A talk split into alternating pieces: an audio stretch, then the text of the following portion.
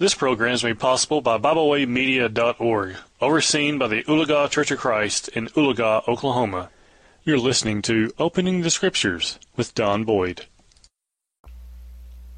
Welcome to the program today. This is Don Boyd. I want to welcome you to Opening the Scriptures. Today we're going to ask another important question, but we'll do that in a minute.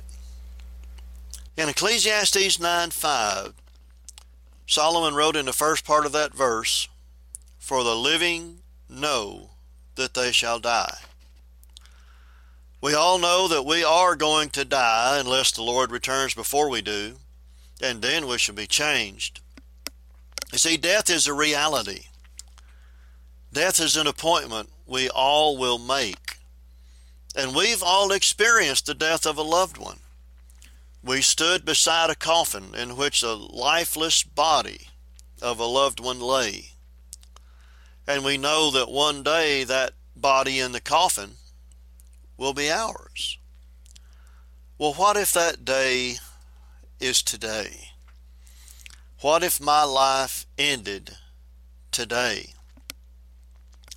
Well, if my life ends today, I am not going to be concerned about the things of this world.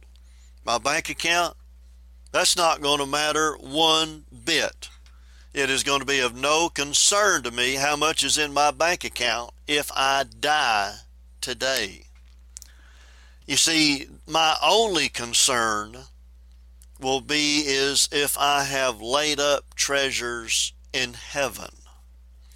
In Matthew chapter 6 verses 19 to 21, Matthew 6, 19 to 21, Jesus says, Lay not up for yourselves treasures upon earth where moth and rust doth corrupt and where thieves break through and steal. But lay up for yourselves treasures in heaven, when neither moth nor rust doth corrupt, and where thieves do not break through nor steal. For where your treasure is, there will your heart be also. In 1 Timothy chapter 6, let's look at verses 6 through 12. 1 Timothy chapter 6. We're going to be looking at verses 6 through 12.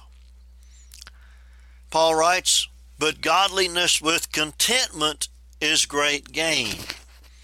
For we brought nothing into this world, and it is certain we can carry nothing out.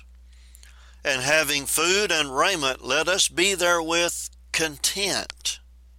Be content with what you have, in other words. Verse 9. But they that will be rich, the American Standard says they that are minded to be rich, they want to be rich. That's their desire. Fall into temptation and a snare and into many hurtful, foolish and hurtful lusts, which drown men in destruction and perdition. For the love of money is the root of all evil, which while some coveted after, they have erred from the faith and pierce themselves through with many sorrows. But thou, O man of God, flee these things. Flee that love of money, flee that love of wealth, and follow after righteousness, godliness, faith, love, patience, meekness. That goes right back to verse 6 godliness with contentment is great gain. Verse 12 now. Fight the good fight of faith. Lay hold on eternal life whereunto thou art also called and hast professed a good profession before many witnesses. See, the wealth of this world is fleeting. Just ask those who lived through the stock market crash in 1929. How many people jumped off buildings because their bank account was the only concern that they had? In Luke chapter 12, verses 16 to 21, Luke chapter 12, verses 16 to 21, we have an individual who whose bank account was of concern to him, or his worldly goods. And he, that being Jesus, spake a parable unto them, saying, The ground of a certain rich man brought forth plentifully. And he thought within himself, saying, What shall I do? Because I have no room where to bestow my fruits. And he said, This will I do. I will pull down my barns and build greater, and there will I bestow all my fruits and my goods, and I will say to my soul, Soul, thou hast much goods laid up for many years. Take thine ease, eat, drink, and be merry. But God said unto him, Thou fool, this night thy soul shall be required of thee. Then whose shall those things be which thou hast provided? See, his bank account was all concerning to him, but when he died, it wasn't of any concern to him anymore. Well, another topic here if my life ends today, my pride's not going to be of any concern to me either. Because my only concern then will be if I humbled myself before God.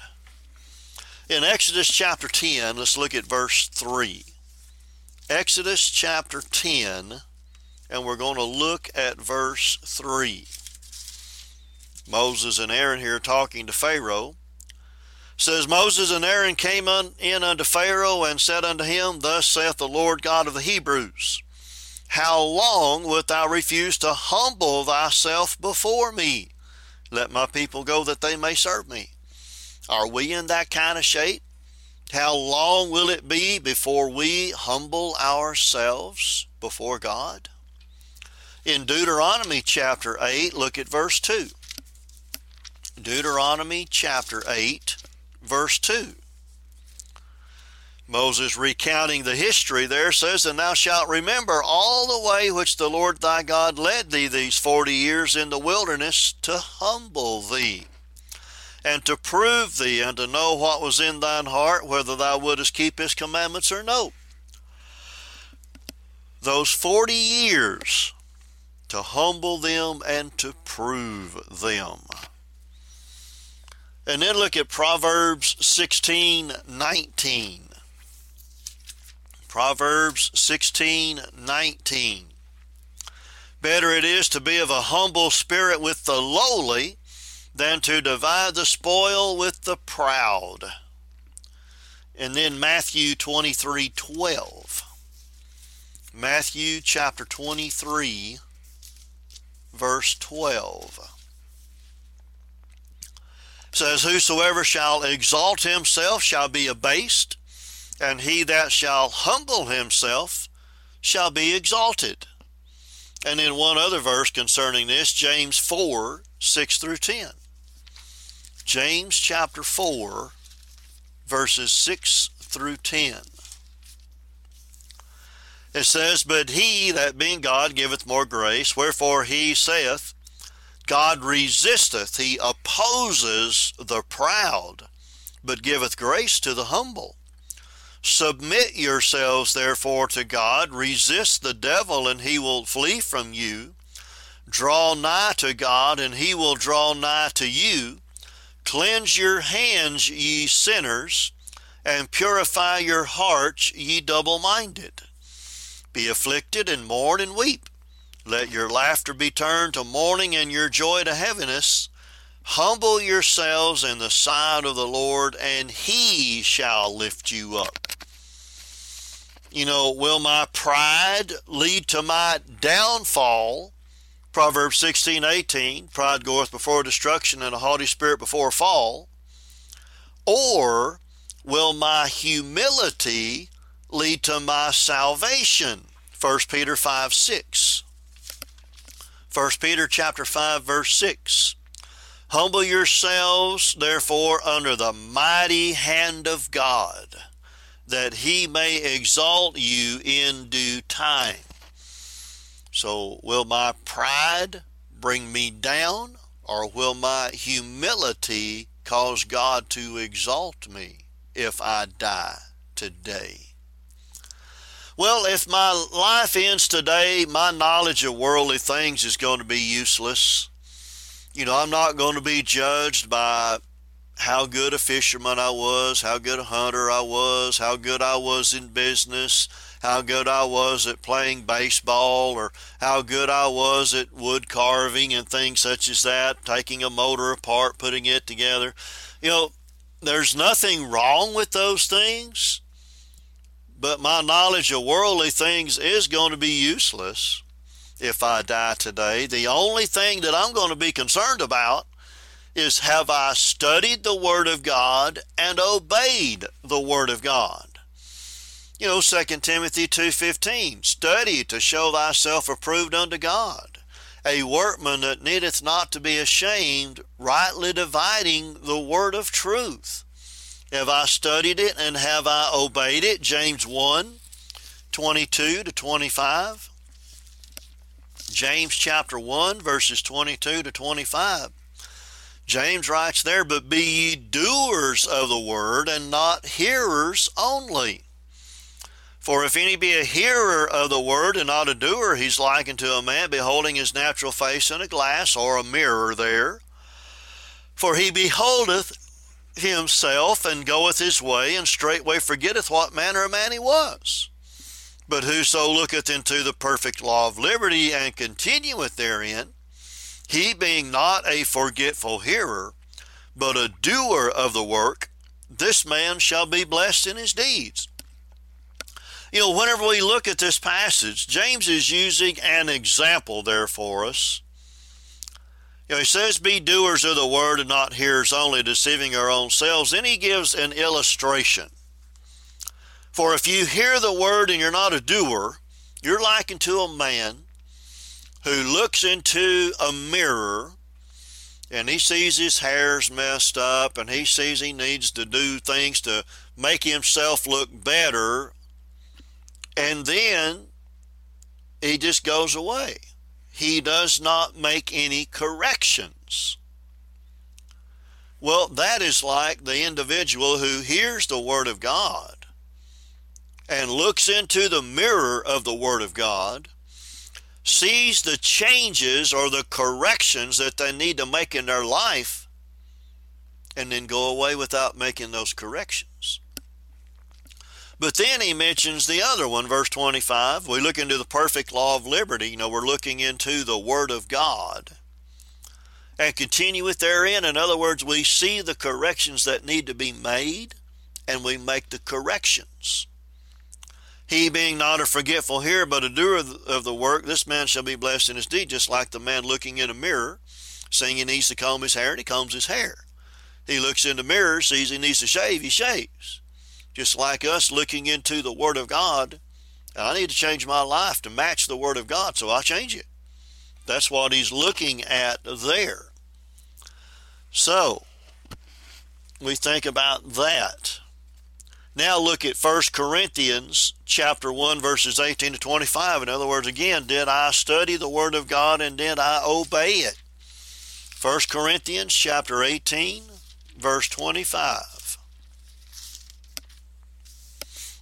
It's not 1 Corinthians, it's 1 Corinthians 1 18 to 25. I'll get this straight. 1 Corinthians 1 18. For the preaching of the cross is to them that perish foolishness, but unto us which are saved it is the power of God.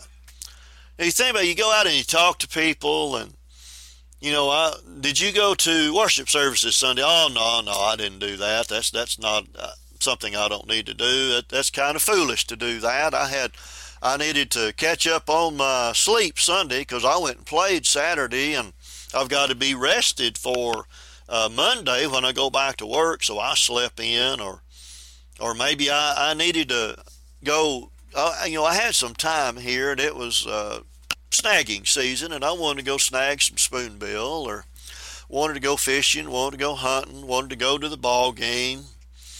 I had some friends come in and didn't have that opportunity. Well, it's foolish to people of the world for Christians to assemble together to worship God. But to those who, those who are saved, that preaching, that teaching, that's the power of God. Verse 19, For it is written, I will destroy the wisdom of the wise, and will bring to nothing the understanding of the prudent. Where is the wise? Where is the scribe? Where is the disputer of this world? Hath God not made foolish the wisdom of this world? God's wisdom more than man's wisdom. We can't even come close. Verse 21 For after that, in the wisdom of God, the world by wisdom knew not God. It pleased God by the foolishness of preaching to save them that believe. You see, is foolish is preaching foolish? No. But the people of the world it is. Those that don't believe in God, those that don't care to obey God, they don't care. But those who do obey, it's wise.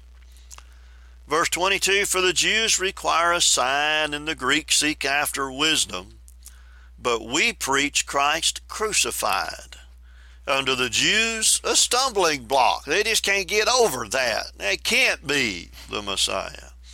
To the Gentiles or to the Greeks, foolishness. They discount inspiration. It, I'm to live this life and I'm to be like that rich man, that rich farmer back there in Luke 12. I want to have everything that I need, and when I retire, I want to eat, drink, and be merry. Verse 24 But unto them which are called, called by the gospel, both Jews and Greeks, Christ, the power of God and the wisdom of God. Because, verse 25, the foolishness of God, and that's talking about preaching, is wiser than men and the weakness of God is stronger than men. So if my life ends today, I hope that I have gotten my education from God's Word. That's where the wise get their education. But let's think about something else now. If my life ends today, what kind of an example have I been? What kind of an example have I been to my family, to my friends, to fellow Christians? You see, in Matthew chapter 13, verse 19, Matthew chapter 13, verse 19, it says, When anyone heareth the word of the kingdom and understandeth it not, then cometh the wicked one and catcheth away that which was sown in his heart. This is he which receives seed by the wayside. This is the individual who hears the Word of God. Well, let's just use this example. I know a man who was not a Christian. He never darkened the church building door unless it was a funeral. He, he'd heard the Word of God, and he went home and he told his wife, and the lesson that day was on the Holy Spirit. He said, You're not going to tell me there's some ghost floating around here. He could have cared less. He heard that word, Satan came and took it away from him. What kind of an influence did he have on his family? Well, he had four sons. And after he died, there was one of the sons, and the mother was walking through the pasture one day, and she said to him, I had all of you boys going to church at one time until Daddy said no. And when Daddy said no, one of the boys quit going immediately. Later on, one of the boys fell away. What kind of an influence did that man have on his family? Well, of his 11 grandchildren, only three are faithful and of those great grandchildren, very few are as well. So, what kind of an influence did he have? But now let's look at a Bible individual that is that is recorded for us in the Bible, and he's found in 1 Kings 16:26. That's the first count we're going to look at. 1 Kings 16:26. The man's name is Jeroboam the son of Nebat. Verse 26 says of Omri, who was Ahab's father, For he walked in all the way of Jeroboam the son of Nebat, and in his sin wherewith he made Israel to sin, to provoke the Lord God of Israel to anger with their vanities. Now, you think of Jeroboam the son of Nebat. You know, Solomon had all these wives and they led his heart astray and God said that he was going to take part of the kingdom away from Solomon after he died from Solomon's son Rehoboam. Well, when Solomon died and Rehoboam became king, Jeroboam and Israel revolted against Judah because of what Rehoboam was going to do. So Jeroboam God told Jeroboam, I'm going to give you 10 tribes and, you know, all you obey me and everything's going to work out well. Well, Jeroboam didn't believe that. He thought that if the children of Israel did as what was required in the law of Moses, went back down to Jerusalem to sacrifice, they're going back to Rehoboam. In other words, Jeroboam didn't believe God.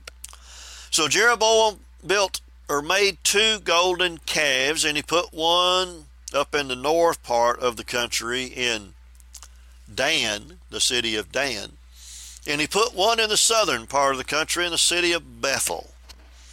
So those two golden calves, and he said, Oh, it's just too hard for you to go worship, you know, down in Jerusalem. Won't you just come up to Dan or go to Bethel? This is easier on you. You don't even have to get out of the house. You can just sit home and watch it on the computer. How many people are doing that now? Well, Jeroboam the son of Nebat who caused Israel to sin. Look at verse 31, talking of Ahab. It came to pass as if it had been a light thing for him to walk in the sins of Jeroboam the son of Nebat that he took to wife Jezebel, the daughter of Ethbaal, king of the Zidonians, and went and served Baal and worshipped him. So he also walked in the sins of Jeroboam the son of Nebat. Well, let's look at some more references to him. Let's look at 1 Kings 22 52. 1 Kings 22 52. Here of Ahaziah, the son of Ahab. And he did evil in the sight of the Lord, and walked in the way of his father, and in the way of his mother, and in the way of Jeroboam the son of Nebat, who made Israel to sin. What kind of an influence did Jeroboam the son of Nebat have on a nation? Look at another passage, 2 Kings chapter 3 verse 3. 2 Kings chapter 3 verse 3. It says there, Nevertheless, he cleaved unto the sins of Jeroboam the son of Nebat, which made Israel to sin. He departed not from them. That's Jehoram he's talking about, verse 1 says. Jeroboam the son of Nebat, who caused Israel to sin. In 2 Kings chapter 10. Look at verse 29. 2 Kings chapter 10, verse 29. Speaking of Jehu, said, Howbeit from the sins of Jeroboam the son of Nebat, who made Israel to sin, Jehu departed not from after them, to wit, the golden calves that were in Bethel and that were in Dan. Jeroboam the son of Nebat, the one who caused Israel to sin, he destroyed a nation with his influence because they went into Assyrian captivity, never to reemerge as a nation again. Well, let's look at it a little different way. Did I obey God's word and then fall away and do and influence others to do the same? Well, let's go back to Matthew 13 now and look at verses 20 to 22 in the parable of the sower. These are the ones who obey the Word of God, obey the gospel, and then fall away. Verse 20 But he that receiveth seed into the stony places, the same as he that heareth the word, and anon or at first with joy receiveth it, yet he hath not rooted himself, but dureth for a while. For when tribulation or persecution ariseth because of the word, by and by he's offended, or he stumbles, the American Standard says. Verse 22. He also that receives seed in the thorns is he that heareth the word, and the care of this world and the deceitfulness of riches choke the word, and he becometh unfruitful. See, that's the kind of an individual we're looking at now. Well, let's go back to the example that we were looking at a while ago. One of the sons was faithful. One, three of the sons were faithful. One of them had a, a serious accident, and he decided that it was God's fault. Where was God when that happened to me. God is not God and the devil, they're nothing but two schoolyard bullies trying to get see who can get the most on their side, and I'm not going to have any part of either one of them. Well, it doesn't work that way. Because there's only two masters. God and Satan. So he fell away. Neither of his sons are faithful. They were both Christians. Neither of those grandchildren are faithful. Neither, none of the great grandchildren are faithful. What kind of an influence does he have? Well, let's look also at a biblical example. Let's go to Colossians chapter 4, verse 14. Colossians chapter 4, verse 14. Paul's here in Roman prison, his first imprisonment. And he says, Luke, the beloved physician, and Demas greet you. Then we go over to the book of Philemon. We look at verse 24. Philemon, verse 24. If I can ever get out of Hebrews, there we go. it says, and again, Paul in the same Roman imprisonment. Marcus, Aristarchus, Demas, Lucas, my fellow laborers. Well, we're looking at this man by the name of Demas here. We go over to 2 Timothy chapter 4 verse 10. 2 Timothy chapter 4 verse 10. He's Paul's now in his second Roman imprisonment. And he says, Therefore Demas hath forsaken me, having loved this present world. See, when Demas forsook Paul, he forsook God as well. Demas loved this present world. He loved the lust of the flesh, the lust of the eyes, and the pride of life. He fell away. And God gives a description of what a Christian who falls away looks like to him. We go to 2 Peter 2 20 to 22, and we're looking at Christians. For if after they have escaped the pollutions of the world through the knowledge of the Lord and Savior Jesus Christ, those are people who have obeyed God's word. They have become Christians. They were added to the church, Acts 2.47. But then he says they are again entangled therein and overcome. The latter end is worse with them than the beginning. You know, there would have been those, Galatians chapter 6, verse 1. Galatians 6, verse 1 Brethren, if any man be overtaken in a fault, ye which are spiritual, restore such a one in a spirit of meekness, considering thyself, lest thou also be tempted.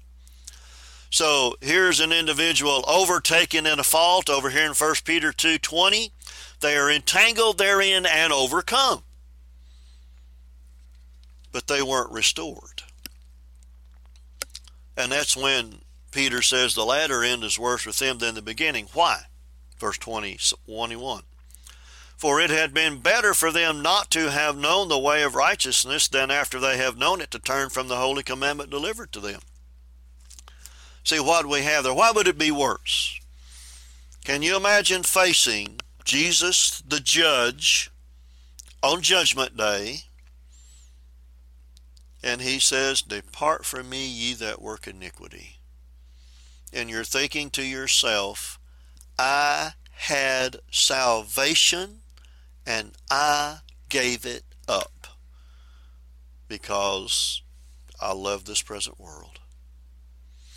So God then gives a description of that individual who obeyed his word and then fell away there in verse 22.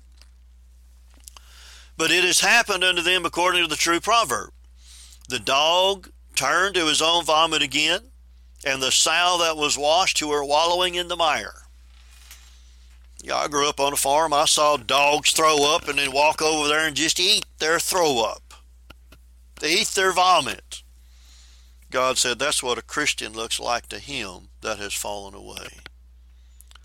You take that sow that's washed and you take it down to the FFA show or whatever it may be, and that thing is just as clean as it can be, and everything you get back home, first thing it does is go out and get in the mud.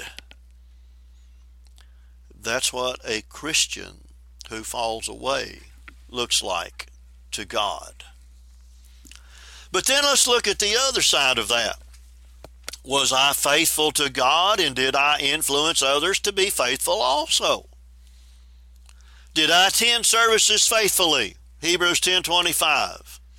Not forsaking the assembling of ourselves together as the manner of some is, but exhorting one another, and so much the more as you see the day approaching. Did I teach others the gospel? Matthew 28:18 to 20. Matthew 28 18 to 20. Jesus there said unto them, All power or all authority is given unto me in heaven and earth. Go ye therefore and teach all nations, baptizing them in the name of the Father and of the Son and of the Holy Ghost, teaching them to observe all things whatsoever I've commanded you. And lo, I am with you always even to the end of the world did we teach others the gospel. And then was my life an example of godliness. Titus 2 11 to 15. Titus chapter 2, verses 11 to 15. It says, For the grace of God that bringeth salvation hath appeared unto all men. Now notice, teaching us denying ungodliness and worldly lust, lust flesh, lust the eyes, that pride of life. We should live soberly, under self control, righteously, living right according to what God's Word says, and godly, living a godlike life in this present world. See, we're to do that now and that that's not all. Looking for that blessed hope and the glorious appearing of the great God and our Savior, Jesus Christ, who gave himself for us that he might redeem us from all iniquity and purify unto himself a peculiar or a special people zealous of good works. These things speak and exhort and rebuke with all authority. Let no man despise thee. Did we do these things? Was I a parent or a grandparent like Lois and Eunice, who were Timothy's? Lois, grandmother, and Eunice, mother. Look at 2 Timothy 1 4 and 5. 2 Timothy chapter 1, verses 4 and 5. Paul says, Greatly desiring to see thee, being mindful of thy tears, that I may, may be filled with joy. Again, Paul's in his second Roman imprisonment, in which he will be beheaded. In verse 5, he says, When I call to remembrance the unfeigned faith, the sincere faith that is in thee, which dwelt first in thy grandmother Lois and thy mother Eunice, and I am persuaded that in thee also. Are we a parent or a grandparent like Lois and Eunice? Did I influence others to be faithful? You know, going back to that example we saw earlier about the man that never darkened the church building door except for a funeral, and his wife was faithful. And she did influence others to be faithful. Well, if my life ends today, I am going to know my eternal destination. You see, if I die today, my body will lie in the dust of the earth and my spirit will return to God. Ecclesiastes 12 7. Ecclesiastes chapter 12, verse 7. It says there, Then shall the dust return to the earth as it was, and the spirit shall return unto God who gave it. You see, we have an immortal spirit. We are immortal. We had a beginning, but we don't have an end. Now, there's going to be an end of this physical life but we, we don't cease to exist when this physical body dies. You know, whenever we look in James 2:26, James chapter 2 verse 26, it says therefore as the body apart from the spirit is dead, so then faith without works is dead also. The body without the spirit is dead. Well, we have an example back in Genesis chapter 35 of that happening. Genesis 35, look at verses 16 to 18. And here we have Jacob and Leah and Rachel and all that family. They're traveling. And again, down in verse 16, and they journeyed from Bethel, and there was a little way to come to Ephrath. And Rachel travailed, and she had hard labor. She was delivering. And it came to pass when she was in hard labor that the midwife said unto her, Fear not, thou shalt have this son also. And it came to pass as her soul was in departing, for she died, that she called his name Benoni, but his father called him Benjamin. Benoni, son of my sorrow, Benjamin, son of my right hand. But we see that her physical body was dying because her soul was departing. That's death. Our soul, our spirit here, departs from this physical body this physical body ceases to exist. It dies. It goes back to the dust, as we saw there in James 12 7. And when my body goes into the dust and my spirit returns to God, it goes into the Hadean realm. We go over to Luke chapter 16 and we look at verses 19 to 31. Luke 16, 19 to 31. Now, you look at this, some people try to call it a parable, others call it as an actual event. Well, Jesus never gave a parable that could not have been an actual event. Well, also, Jesus never names anyone in a parable. So we're going to look at this as an actual event that has taken place. There was a certain rich man which was clothed in purple and fine linen and fared sumptuously every day. And there was a certain beggar named Lazarus which was laid at his gate full of sores. So we have two individuals here. We have this rich man, ate anything he wanted. It was a wonderful feast every day. Then we have this beggar by the name of Lazarus. You look at the word laid there in the Greek, it means thrown down. So somebody just took Lazarus and threw him down there at the gate of this rich man. And verse 21 says, Lazarus, of Lazarus, and desiring to be fed with the crumbs which fell from the rich man's table. Moreover, the dogs came and licked his sores. So you think about the crumbs that are left on your table when you get through eating. What do we do? Well, we get a, a dish rag or something and we wipe all them up. We put them in the trash. That's what Lazarus desired to eat. He wanted the crumbs. And then notice who was taking care of him. The dogs were. They were licking his sores. People weren't taking care of him. The dogs were taking care of him. Well, verse 22 it came to pass that the beggar died and was carried by the angels into Abraham's bosom.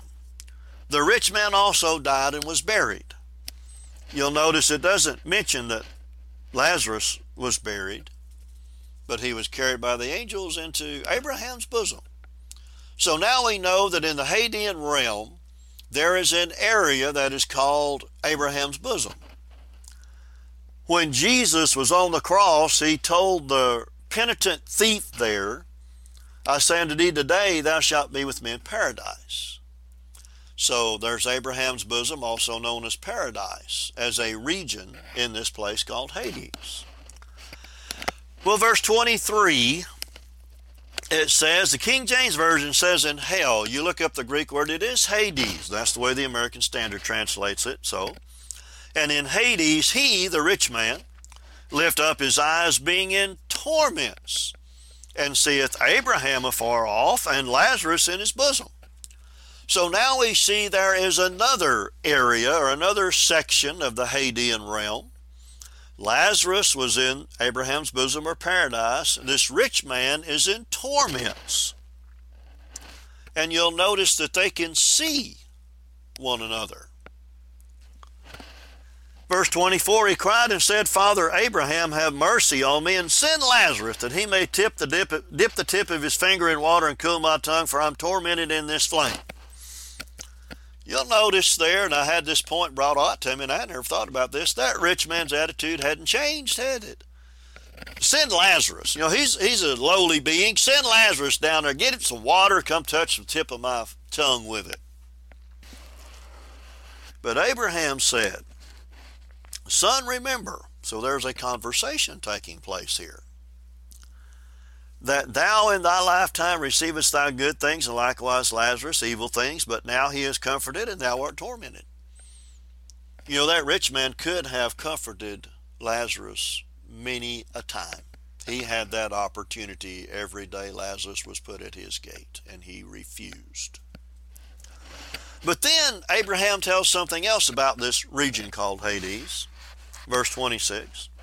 And beside all this, between us and you, there is a great gulf fixed, so that they which would pass from hence to you cannot, neither can they pass to us that would come from thence.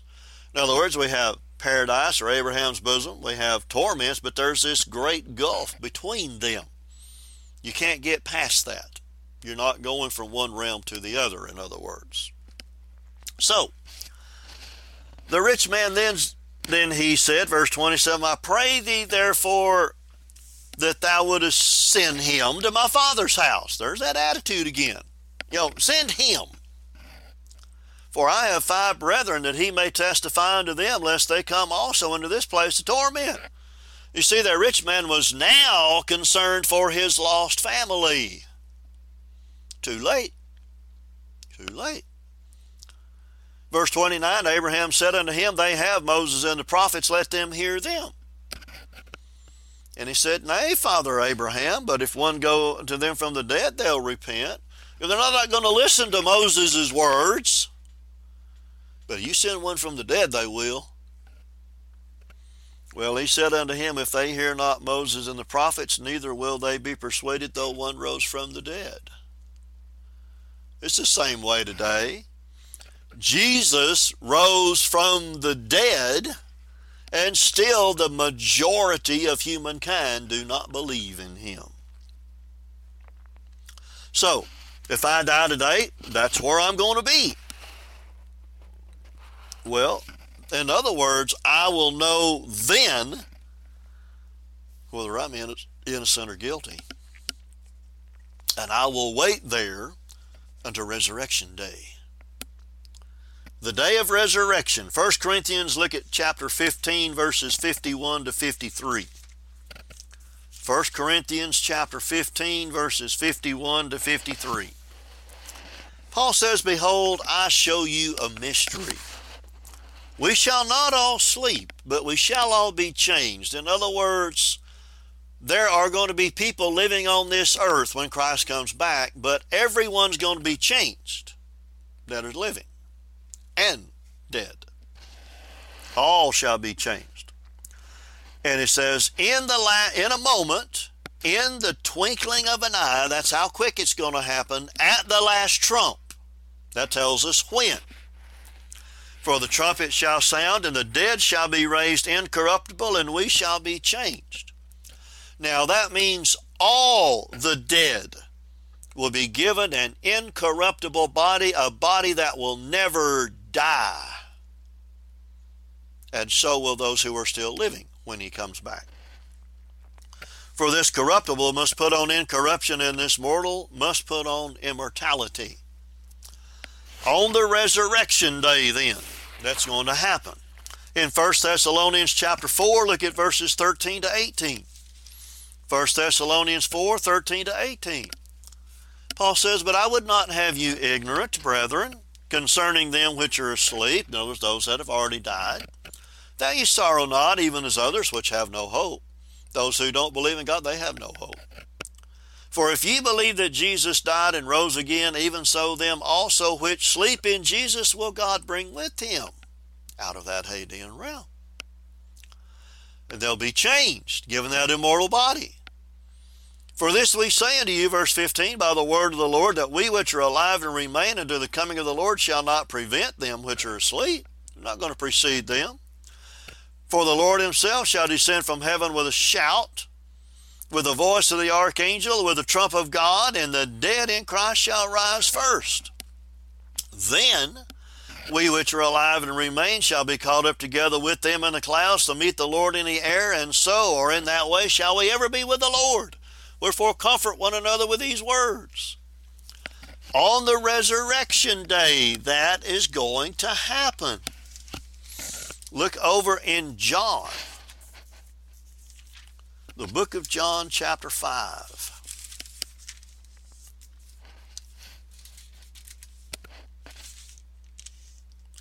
The book of John, chapter 5, verse 28 and 29. Jesus says, Marvel not at this, for the hour is coming which all that are in the grave shall hear his voice, and shall come forth. They that have done good to the resurrection of life, and they that have done evil to the resurrection of damnation.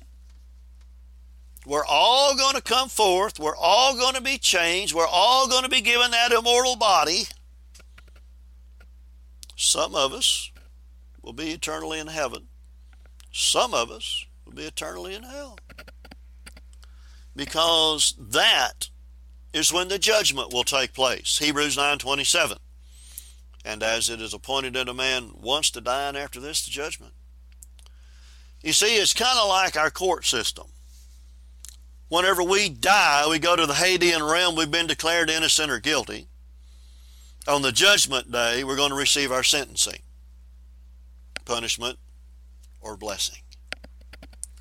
So we go to Matthew 25.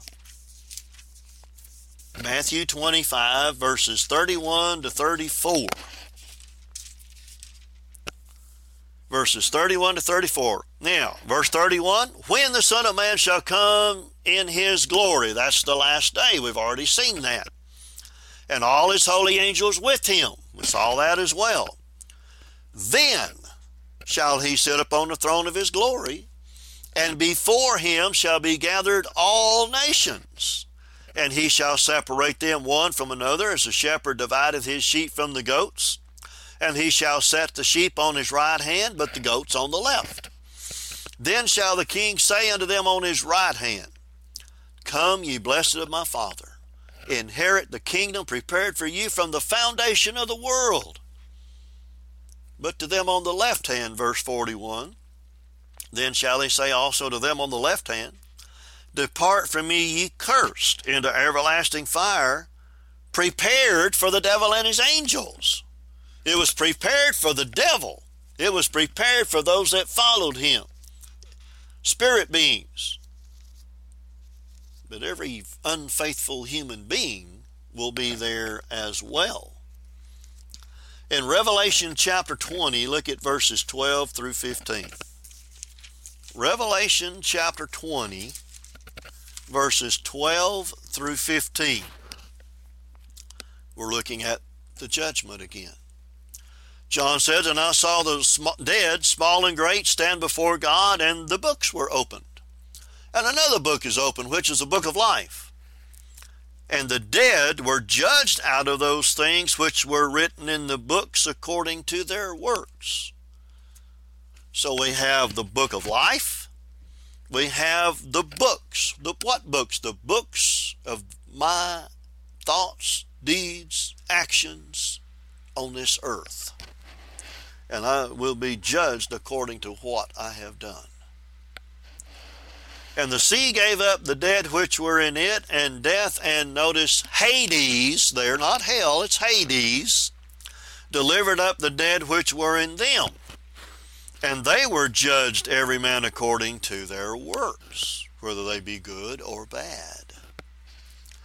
And death and Hades again were cast into the lake of fire. That's hell. This is the second death. And whosoever was not found written in the book of life was cast into the lake of fire. So we have, if I die today, I'll go to the Hadean realm. I'll know if I'm going to be innocent or guilty before God.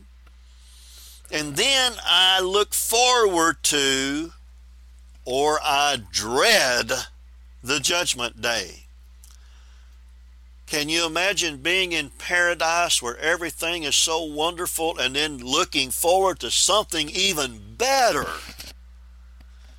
Or can you imagine being in torments in Hades and realizing that's the best you're ever going to have?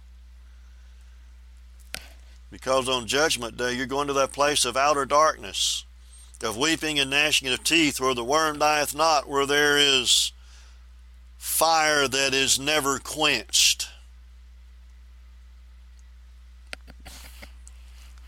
Well, my purpose in this life and your purpose in this life is to prepare for the life that is to come. Again, going back to Ecclesiastes, this time chapter 12, verses 13 and 14. Ecclesiastes 12, 13, and 14, Solomon said, After everything, let us hear the conclusion of the whole matter. Fear God and keep his commandments, for this is the whole of man. And then he says, For God shall bring every work into judgment, and every secret thing, whether it be good or evil.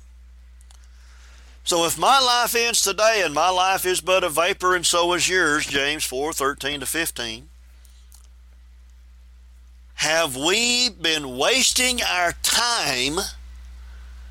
Or can we say, as Paul said in 2 Timothy 4 6 to 8, For I am now ready to be offered, and the time of my departure is at hand. I've fought a good fight. I've finished my course. I've kept the faith. Henceforth there is laid up for me a crown of righteousness, which the Lord the righteous judge shall give me at that day, and not unto me only, but unto all them also who love his appearing. So if my life ended today, have I been faithful or have I not? Well, again, this is Don Boyd thanking you for tuning in to the program today, and we look forward to being with you next time. When you're in Moody, Missouri, you're invited to visit the Moody Church of Christ, located on Highway E in Moody, Missouri. The congregation there meets on Sunday morning at 10 a.m. for Bible class, 11 a.m. for worship, and then again at 6 p.m. for Sunday evening worship. They also meet at 6 p.m. on Wednesday night for Bible study. We thank you for tuning in today. We hope you enjoyed this program. You can find out more about Byway Media by visiting us at bywaymedia.org. You can also find us on several uh, social media platforms now. You can find us not only on Facebook, but you can also can find us on Tumblr. You can also find us on the Twitter alternative known as Telegram and on the Facebook alternative known as MeWe. We hope you enjoyed this program. We hope you will share with others. And as always, we thank you for listening.